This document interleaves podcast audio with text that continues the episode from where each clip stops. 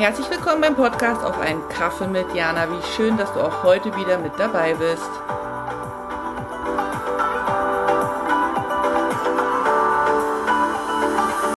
Hallo Jana hier und willkommen zum Adventskalender. Heute zum Buchstaben H.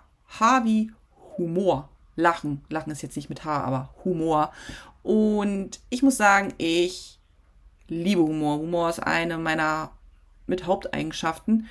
Ich finde, Lachen ist so entspannend und es ist so befreiend und es setzt so viel gute Dopamin-Hormone frei. Also, weißt du, also, und jeder kann ja sich da selber eben auch äh, zum Lachen bringen, indem er sich einen Witz erzählt oder was Lustiges sieht. Manchmal ist es aus der Situation heraus. Und dann gibt es ja auch noch, weiß ich, ob du das schon mal ausprobiert hast, das Lach-Yoga. Ich habe das auch gemacht. Ähm, eine Bekannte von mir hat das mal oder bietet das immer noch an. Und ähm, das ist ja skurril am Anfang, doch sich bewusst mit, mit Lachen zu beschäftigen und sich bewusst auch wirklich ähm, dieser Dopaminausschüttung zur Verfügung zu stellen, es ist echt so cool. Und ich finde, wir sollten mehr Leichtigkeit und Lachen gerade in diese Vorweihnachtszeit reinbringen und ähm, das nutzen als Entspannung und Loslassen von Dingen, die uns beschweren. Und auch heute habe ich dir wieder ein Gedicht aus meinem Buch Gedankentänze mitgebracht. Also lehne ich zurück und lausche vom Warten. Es gibt Menschen, die warten darauf, dass später alles besser wird, dass die Kinder aus dem Haus sind und sich die Partnerschaft von selbst ins Positive dreht.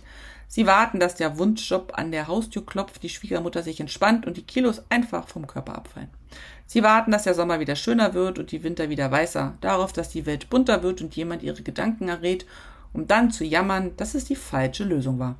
Es gibt Menschen, die warten, um zu warten, eine Art Hobby, nur damit sie das Gefühl haben, dass sie etwas tun. Und während sie warten, schauen sie den anderen bei ihrem Leben zu. Und während sie das tun, werfen sie neidische Blicke, schicken eifersüchtige Kommentare los und lästern mit anderen wartenden Menschen darüber, dass Pläne nie aufgehen und man sich immer über das freuen sollte, was man hat. Schließlich hätte es ja auch schlimmer kommen können. Ich bin froh, kein Wartender zu sein, sondern ein Gestalter.